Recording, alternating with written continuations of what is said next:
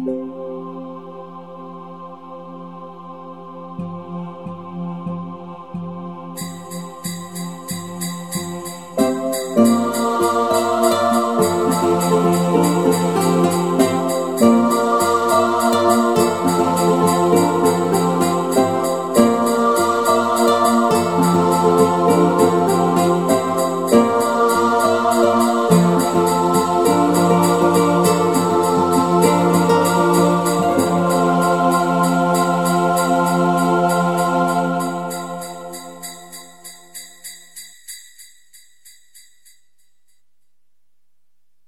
Lieber früh als nie. Na, dann macht euch mal auf den Weg, ihr zwei, sagte der Nikolaus und nickte Dominik und Grünäuglein freundlich zu. Wohin auf den Weg? fragte Dominik. Na, auf den Weg in den Märchenwald, knurrte der Nikolaus. Moment mal, wir haben heute den dritten Dezember. Der Schlitten soll in der Nacht vom vierten auf den fünften Dezember beim Fuchsbau ankommen. Also, wieso müssen wir dann heute schon lossocken? beschwerte sich Dominik. Eben deshalb, war der Nikolaus kurz angebunden. Immer diese überflüssigen Diskussionen. Ach, Menno, muss das denn sein? jammerte Dominik. Ja, es muss, fauchte der Nikolaus. Keine Widerrede, das ist eine Arbeitsanweisung, verstanden? Und Arbeitsanweisungen sind stets Folge zu leisten. Das steht in deinem Ausbildungsvertrag. Den hast du doch gelesen. Klar habe ich das, Meister, bestätigte Dominik, aber davon weiß ich trotzdem nichts. Du hast die falsche Frage gestellt, Rauschebärtchen, lachte Grünäuglein. Du hättest ihn fragen müssen, ob er den Ausbildungsvertrag verstanden hat, nicht ob er ihn gelesen hat. Dann machen wir es jetzt mal ganz einfach. Abmarsch, jetzt, sofort und keine Widerrede, kommandierte der Nikolaus und wedelte die beiden mit der Rute zur Tür hinaus. Ich glaube, das habe ich verstanden, murmelte Dominik. Spät am Abend erreichten die beiden den Märchenwald. Und wohin müssen wir jetzt? erkundigte sich Dominik. Keine Ahnung. Ich kann die Karte nicht mehr lesen. Die Batterien in meiner Taschenlampe sind leer, meinte Grünäuglein, nachdem sie den Knopf mehrmals vergeblich gedrückt hatte. Ein wirklich idealer Zeitpunkt für leere Batterien. Und natürlich hast du keinen Ersatz dabei, meckerte Dominik. Falsch, konterte Grünäuglein. Die Ersatzbatterien sind nur irgendwie zu groß. Ich weiß auch nicht, wie das passieren konnte. Es ist erstaunlich, doch irgendwie überrascht mich das ganz und gar nicht, maulte Dominik. Stell dich nicht so an.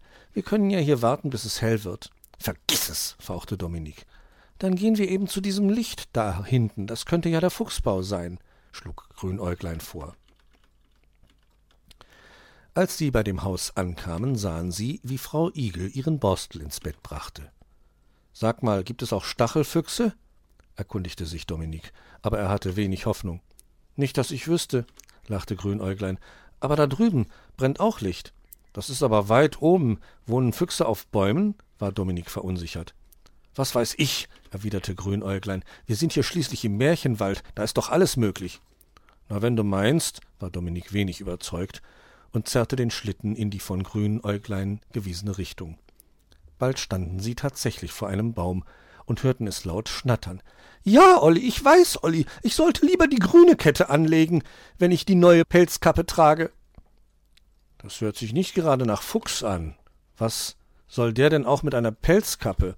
Der hat doch Pelz genug auf dem Kopf, knurrte Dominik. Da könntest du recht haben. Aber sieh mal, da drüben leuchtet es auch. Vielleicht ist das ja der Fuchsbau. Meinetwegen, mit dir bin ich schon zwei Irrwege konsequent zu Ende gegangen, auf einen mehr oder weniger kommt es nicht an, meinte Dominik und zog den Schlitten weiter, während Grünäuglein schob. Frau Elster schaute aus dem Nest und rief Hallo, wer ist denn da? Braucht jemand meine Hilfe? Doch die beiden hörten sie nicht. Na, was hab ich dir gesagt? Das sieht hier doch ganz nach einem Häuschen aus, freute sich Grünäuglein. Und es stimmte. Aber gab es denn Füchse mit Hasenohren? Dominik hatte diesen Gedanken laut ausgesprochen. Du musst aber heute alles mies machen, beklagte sich Grünäuglein. Aber nein, wenn du es schon wissen musst, natürlich haben nur Hasen Hasenohren.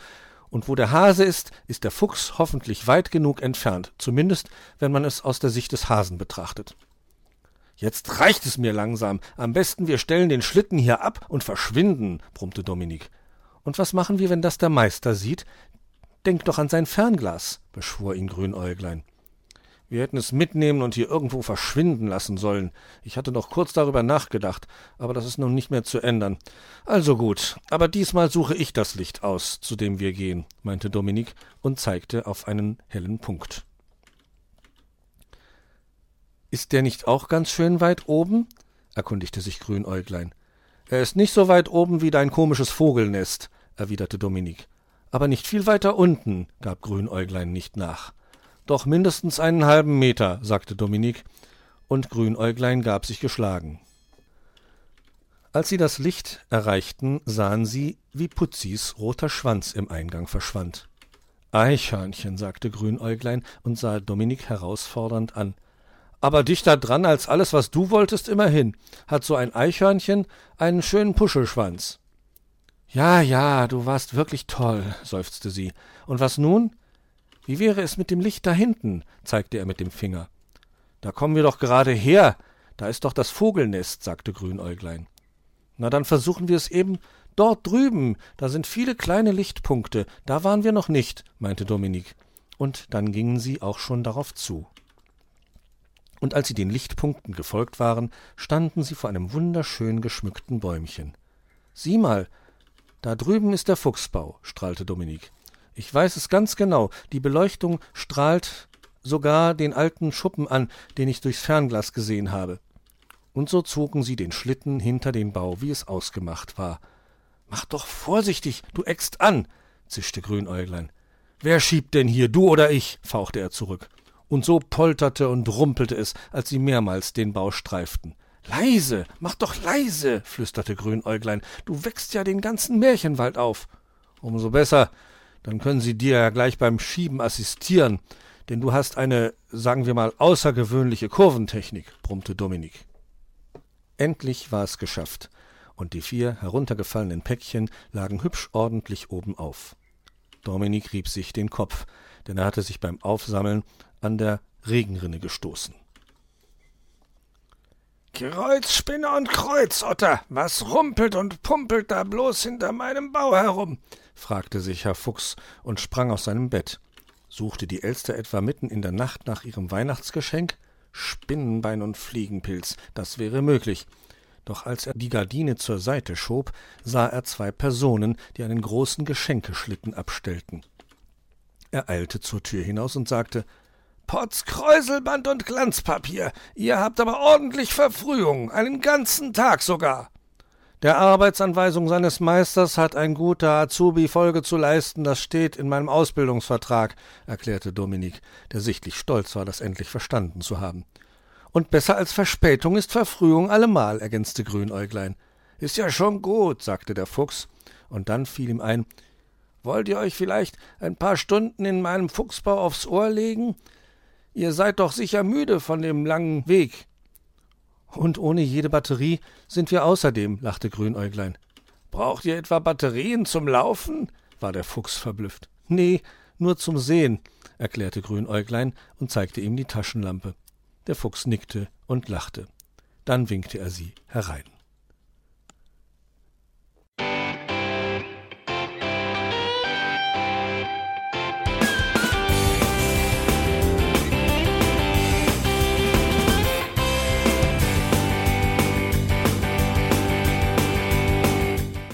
Das war Irgendwasser von Blinzeln.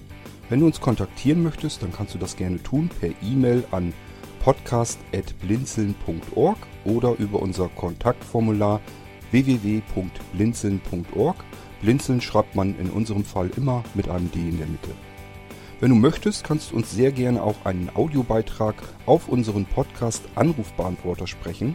Der hat in Deutschland die Telefonnummer 05165 439 461. Und wenn du uns aus dem Ausland anrufen möchtest, dann ersetze einfach die erste 0 gegen die 0049 für Deutschland. Wir bedanken uns für dein Interesse und freuen uns schon darauf, wenn du auch beim nächsten Mal wieder mit dabei bist.